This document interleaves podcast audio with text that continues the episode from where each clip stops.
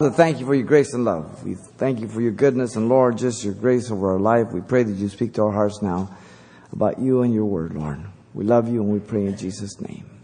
Amen. The message tonight is God according to the Bible. You know, people have some screwy ideas who God is, what he likes, what he dislikes. And our country really has gone from um, a liberated nation being God fearing to an indoctrinated nation that is godless and fears no one, even himself. And really, we're the most destructive of all things in creation. You know, creation is subject to God. The planets are stable, animals are animals, but mankind is in rebellion against the Creator continuously. And yet, everything that we teach is so contrary to what God reveals about Himself and about us. And somehow our society just moves on with this false reality. Um, it's the whole facade of our society. Um, many of you, I'm sure, do Facebook and you have Twitter and all this stuff. Everybody's a star today. Their own promoter. I'm living the dream. And it's like we believe all the lies to be true and we reject, we reject all the truths saying they're lies. And we keep on walking down this society that's decaying, embracing those lies. Now, the church is no different than the world. It's a parallel. If you're not grounded in the Word of God, if you don't believe what the Bible says about God and about you, then you will embrace the philosophy of the world.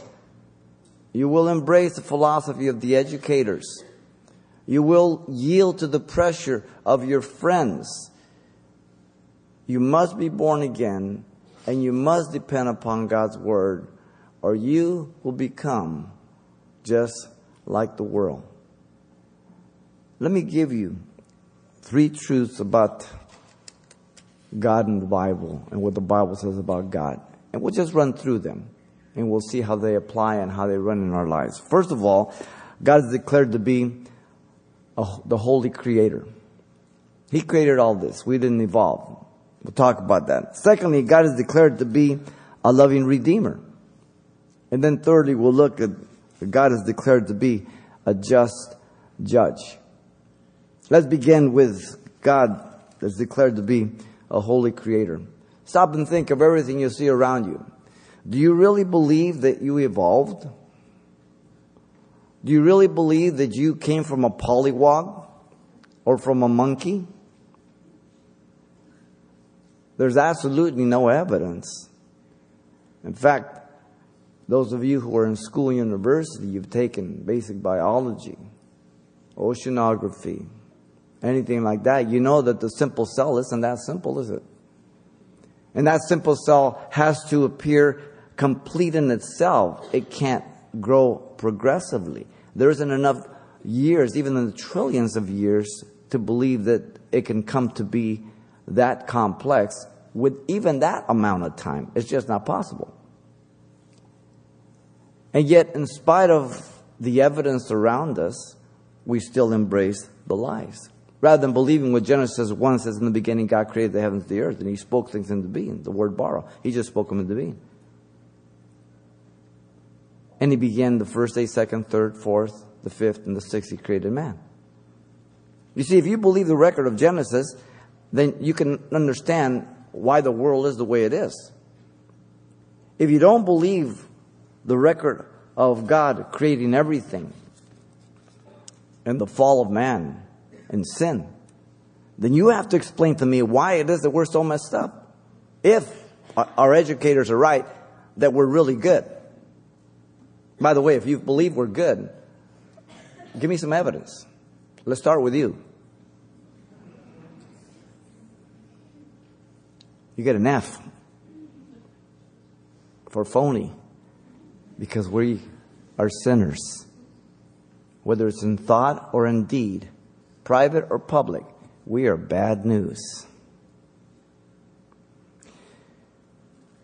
He created everything, every planet, every star, everything created you. He gave you a conscience, the ability to think. And yet, as He created everything and created you, He's given you as an individual the free will to exercise that free will He gave to you. You're not a robot. And He gives you the capacity to worship, to worship the one who created you, even as He shows us in, in Genesis chapter 1 through chapter 2, as He places Adam in the garden and He acknowledges God and He looks to God.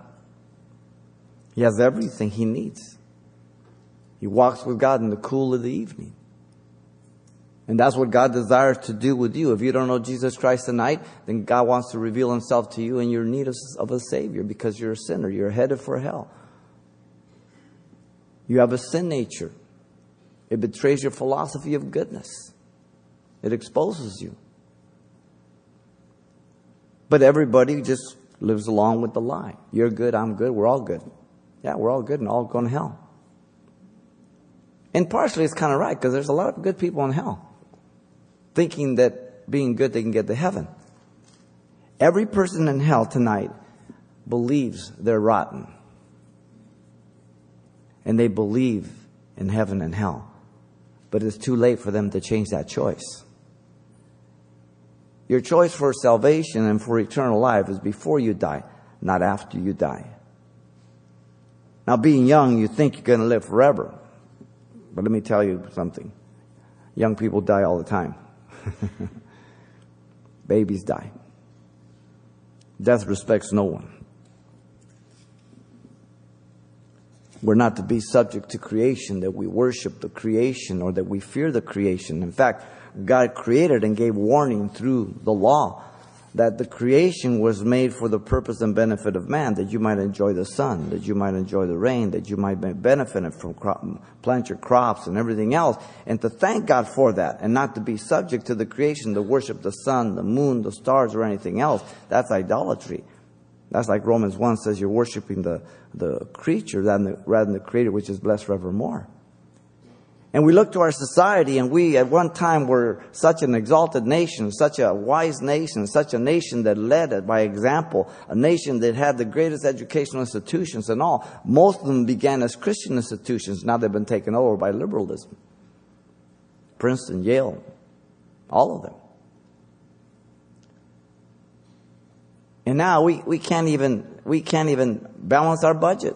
In fact, we, we don't even acknowledge that we have a $16 trillion debt. If you ran your finances the way the government runs it, they throw you in jail. The only difference between you and the government is you have less money. So you go to jail sooner. You run out of money a little faster. But see, as long as you're around, they won't run out because it's your money they're going to get. That's all. But don't worry about it, they're good. They're looking out for your good. See, that even betrays us, you understand? It's a lie. We've gone from a nation that believed in God, our whole constitution, everything. Now we're a nation that is opposed to God completely. And we've fallen back into paganism. We look to our society, we're becoming more pagan, with less ability to think critically. We just repeat the same garbage that's been given to us that has no common sense, no logic, no truth to it. Back in 204, the, during the Olympic Games, there was um, the commentator there in Athens was talking about the swimmer, just great swimmer and all that, and she had gotten a tattoo in honor of her mother who had died. And it's tragic that her mother had died before she won the Olympics. But he was commenting how she drew strength from that and even the fact that they brought the ashes of her cremated mother for so she could be present. Paganism. Total paganism. We're going backwards. Today people are worshiping everything but the creator. The greatest thing they're worshiping is themselves. We even come up with names like divas. Amazing. They should be demons, not divas. It starts with the same letter. And they worship the weirdest things the new age, the yin, the yang, the forces, the winds, Feng Color your door, position your door, your furniture. We used to be a wise nation. We're parallel with Israel. God says, people are going to mock you. And when I bring judgment upon you, they're going to say, why did God judge them? And they're going to say, because they turned their back on their God. Wow. So we tolerate anything and everything today to the point that now we're legislating immorality and corruption by law. So now we're being forced to become corrupt and to go along with things that are against the scriptures. But every generation has had to take a decision on that. Not so much in the United States. It's just our turn now. Other nations have always been against God, and the Christian community has always flourished because they stay true to the word. So now it's our time. If you're young people, you're going to school. If you're, if you're a Christian, you're a faithful Christian, then you're swimming upstream. You're a salmon. But if you're going along with the program, you're just a dead fish going downstream. You enjoy the ride. The last destination is not very pleasant. And yet all this is against what God really wants. God wants to save you. God wants to forgive you. God wants to change your life. God wants to turn on the light so you can see the reality of truth so you can live abundantly. God is declared to be holy, a holy creator. He created everything for us, but He's separate from us. Because of sin entering in, we have fallen from God. We're separate from God. And so God wants to take care of that sin that separates us. And He does this only through His Son, Jesus Christ, as we'll see. But secondly, the Bible also declares that God is a loving redeemer. And that's the whole aspect of dealing with your sin and mind. In Genesis, he gave the first promise in Genesis 3.15, the seed of the woman. That promise there in Genesis 3.15 is talking about a woman who's going to have a child without a man. The woman has the egg, not the seed. The prophetic promise of a Messiah to come, the Son of God. It's repeated throughout the scriptures. Isaiah 7:14, a virgin shall bear a son. Matthew 1:23 fulfills it as Mary is impregnated by the Holy Spirit. And that which was conceived in her was of the Holy Spirit, and his name was to be Emmanuel, God with us. So in the beginning was the Word. The Word was with God, and God was the Word, and the Word became flesh, and we beheld His glory as the only begotten of the Father, full of grace and truth. God took on flesh as the last Adam to undo the mess of the first Adam and to show us the way back to the Father. As He became sin for us on the cross, and as the Father accepted that payment, and then He died, and He descended to the lowest hell, and He preached to the captives and those who died in faith, and He led captivity captive to heaven, fulfilling the promise that He had destroyed death as He tasted death for every person, and the Father accepted the payment of the sins of the world. The invitations have been sent out in John 3:16. For God so loved the world that he gave his only begotten son, that whoever believes in him should not perish but have everlasting life. Whosoever excludes no one. Whoever ends in hell ends in heaven by choice, and whoever ends in hell ends in hell by choice. God doesn't predestine you to go to heaven or to hell. He made the payment and he says, where do you want to go? Now, I know realty's down right now, but a key thing about realty when you're purchasing a house or something is location, location, location. Let me suggest that your eternity, the most important thing is location, location, location. Okay? You don't want to go to hell, though you have all the right to go to hell. God doesn't want you to go to hell but only you can decide whether you'll end up in hell. See, people are always blaming God. Well, I can't believe in the God of the Bible who's going to send people. God doesn't send anybody to hell. He sent the Son that you might not go to hell. But only you can make that choice. And not an intellectual decision that you make one time and just walk on your way. He changes your heart. He transforms your heart. He gives you the ability, but you got to walk in obedience. He gives you the ability. He gives you the nature. He gives you the means by which, but you have to yield to the Lord because God doesn't force you, not before salvation or after salvation. You must be faithful and loyal. What must hold you to God is your love for God, not your fear of God. A wife and a husband are faithful to each other, not because there's lack of opportunities to be unfaithful, but because the love for them holds them together. You understand? God gave man that free will of choice. In Genesis 3, he told Adam, everything is here is for you. You can eat of anything except one thing. One thing. Now, there was no sin nature there. But he had a free will. And what does he do? He goes to the one thing. Having everything. And then sin entered in. And through sin, death entered in. And so it passed to all men, Romans 5.12 says. And therefore every woman that ever has a child brings in one more rotten sinner into the world. there has never been a baby born without sin nature. Now they're little and cuddly and, you know, they can't really hurt you when you take them home. That's why God gives you the without teeth and without muscles, without being able to walk. If you took that baby home and had teeth able to walk, you wouldn't live the first night.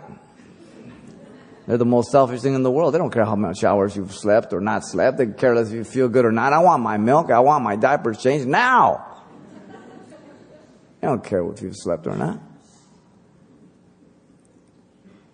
So, the problem with humanity is that sinners can only produce sinners. It's never been different. God, through Isaiah, cried out in Isaiah 118, Come now, let us reason together, says the Lord. Though your sins be like scarlet, they shall be white as snow. Though they are red like crimson, they shall be as wool. The only one that can cleanse you from all sin, to make you whiter than snow, is the blood of Jesus Christ if you believe that God sent the Son to die in your place and that He can make a new creature of you. But he needs to change your heart. The problem with people is not their brain, it's their heart. The heart of man is deceitful, desperately wicked. And God alone knows the depth of my own depravity. And so He wants to change my heart so that I can align myself with the will of God. And so that my mind is transformed by the Word of God, by the Spirit of God, and directed not by my emotions, not by my feelings, not by my circumstances. And this is what happens when we're young. We get moved by emotion. We get moved by circumstance. It doesn't mean we don't do that when we get older, but hopefully we aren't as stupid as we were when we were younger. And when I say stupid, it's because we don't have the experience. We're young. And we believe all the junk of the media, all the quote, quote, supposed professional teachers. Listen, they're professors. They only profess. They don't possess. They're little gods in the arena of education. But they're nothing in real life. And so you have to test out truth. Is it according to God's word or is it according to man's philosophies, their opinions? And so Jesus, being the propitiation for our sins, is the only one that can forgive us of our sins. He's the one that satisfied the wrath of God. The wrath of God fell upon him. And he became literal sin that we might be made the righteousness of God in him. 2 Corinthians 5.21. And that's the offer that Jesus gives to you tonight. Regardless of what has happened to you, what has been done to you, regardless of what you have done, if you believe that Jesus is the Savior of the world, God who became man, died for your sin and rose from the dead, then the Bible says you can call upon him and be saved, and He'll forgive you. And He will cast your sins as far as east as the west, bury them in the deepest ocean, and He will never mention them again. And you've got to go, go forward. And you keep your eyes on the Lord. See, God is declared to be the loving Redeemer. God loved us, but He can't save you through His love. He had to save you through His death. If you are a father or a mother and your son or daughter is into drugs or whatever they may be, your love can't turn them around. You hurt because you love them. You've got to see them make that choice of a provision that can help them. So God didn't save us by His love. That's His motivation, but He saved us through the death and resurrection of His Son. There was a real payment that was made. There was a real acceptance of that payment when He raised them from the dead.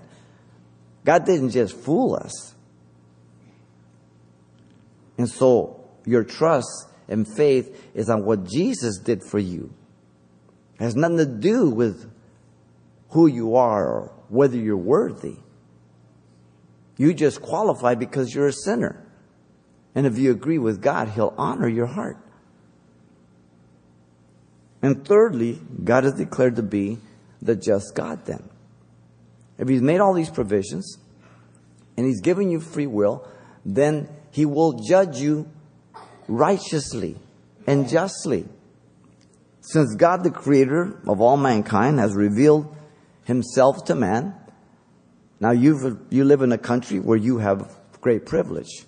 You have libraries, you have schools, you can read, you can have media, you can have all kinds of stuff. So there's no excuse for you not hearing the gospel. One way or another, you'll come across it before you die.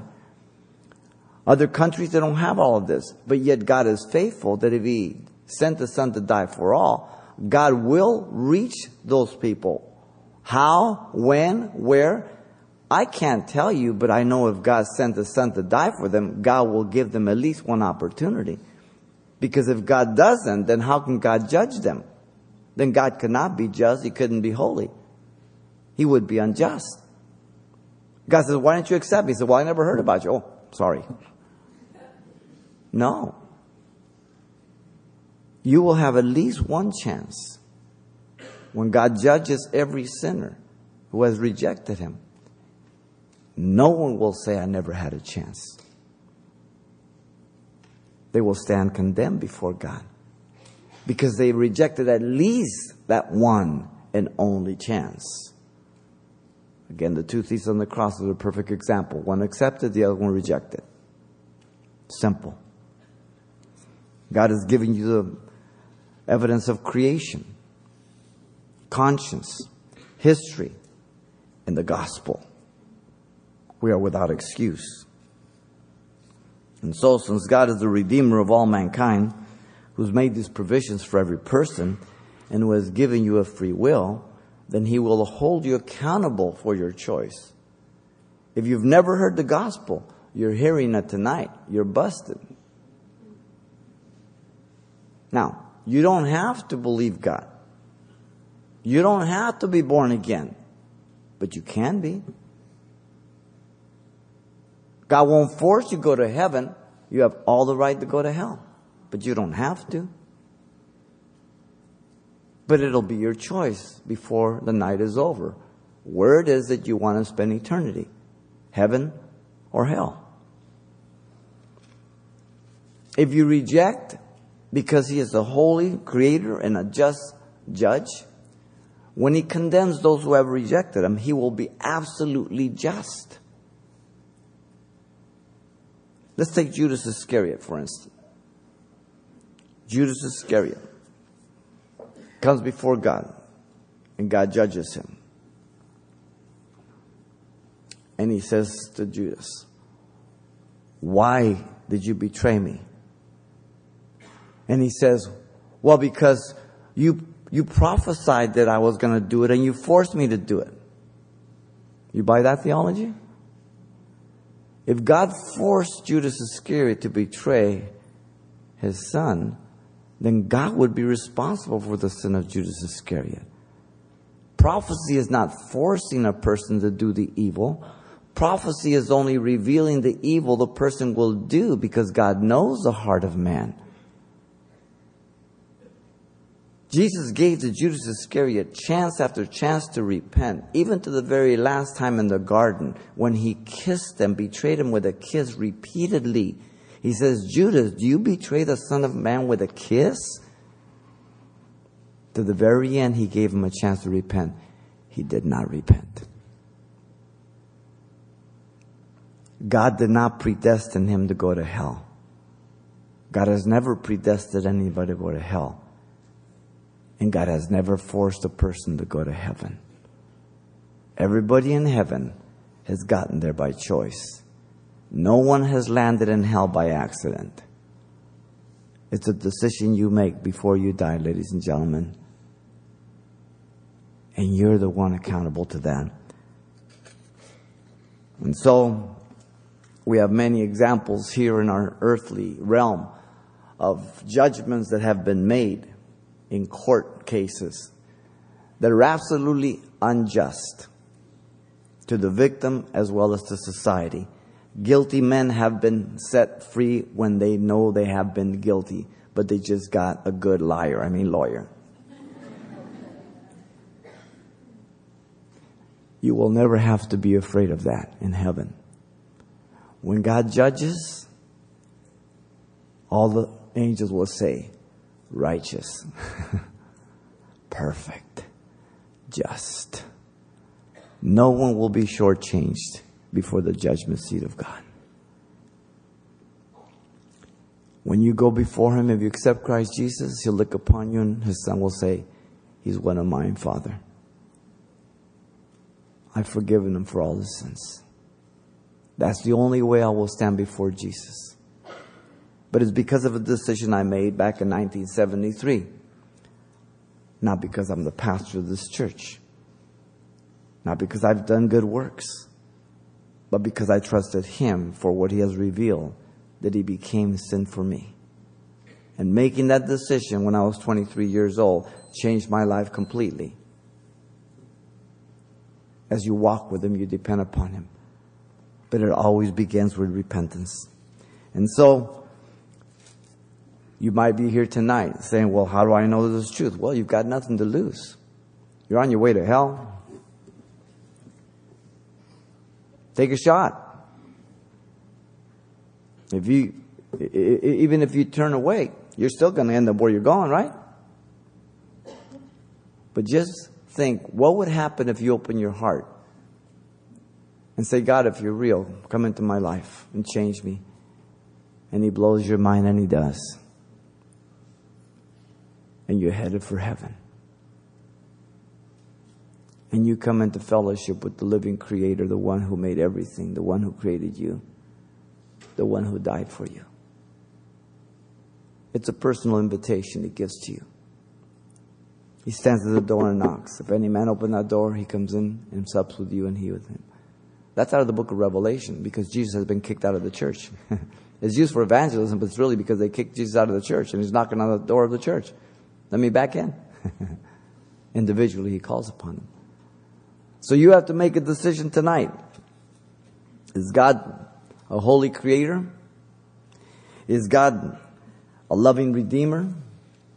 Is God a just judge, then if you believe that, and if you don't know Jesus Christ, then you would be a fool not to accept the invitation to be forgiven and to go to heaven. But you get to make the choice. So I pray that you make the right choice. Location, location, location. Let me pray for you. Father, thank you for your goodness and your love. And we pray for those that are here, Lord, that your hand be upon them. You would minister to them your grace and love. And we thank you for bringing them, Lord. We pray you would just allow them to understand their need of you, Lord, as they call on your name. As you're praying, if you're here tonight, and if you don't know Jesus Christ as your Lord and Savior, I'm not going to ask you to get up and come forward just where you sit. If you don't know Jesus Christ, and you want to be born again because you believe that He's God who became man and died in your place and rose from the dead, then right where you sit, you can repent through this prayer and He will save you right where you're at. He will change your heart. And then before you leave tonight, after um, they come on and do a couple more songs, we're going to give you a Bible to the right by this door so that you have a Bible absolutely free. But you first must ask Christ in your heart if you want to be saved. This is your prayer to Jesus, not to us. And He will honor your heart. He will save you right where you sit right now. This is your prayer. You can repeat it. Father, I come to you in Jesus' name. I ask you to forgive me, Lord, for all my sins. Give me a brand new heart. Fill me with your spirit. I accept you as my Savior and Lord. In Jesus' name I pray. Amen. If you made that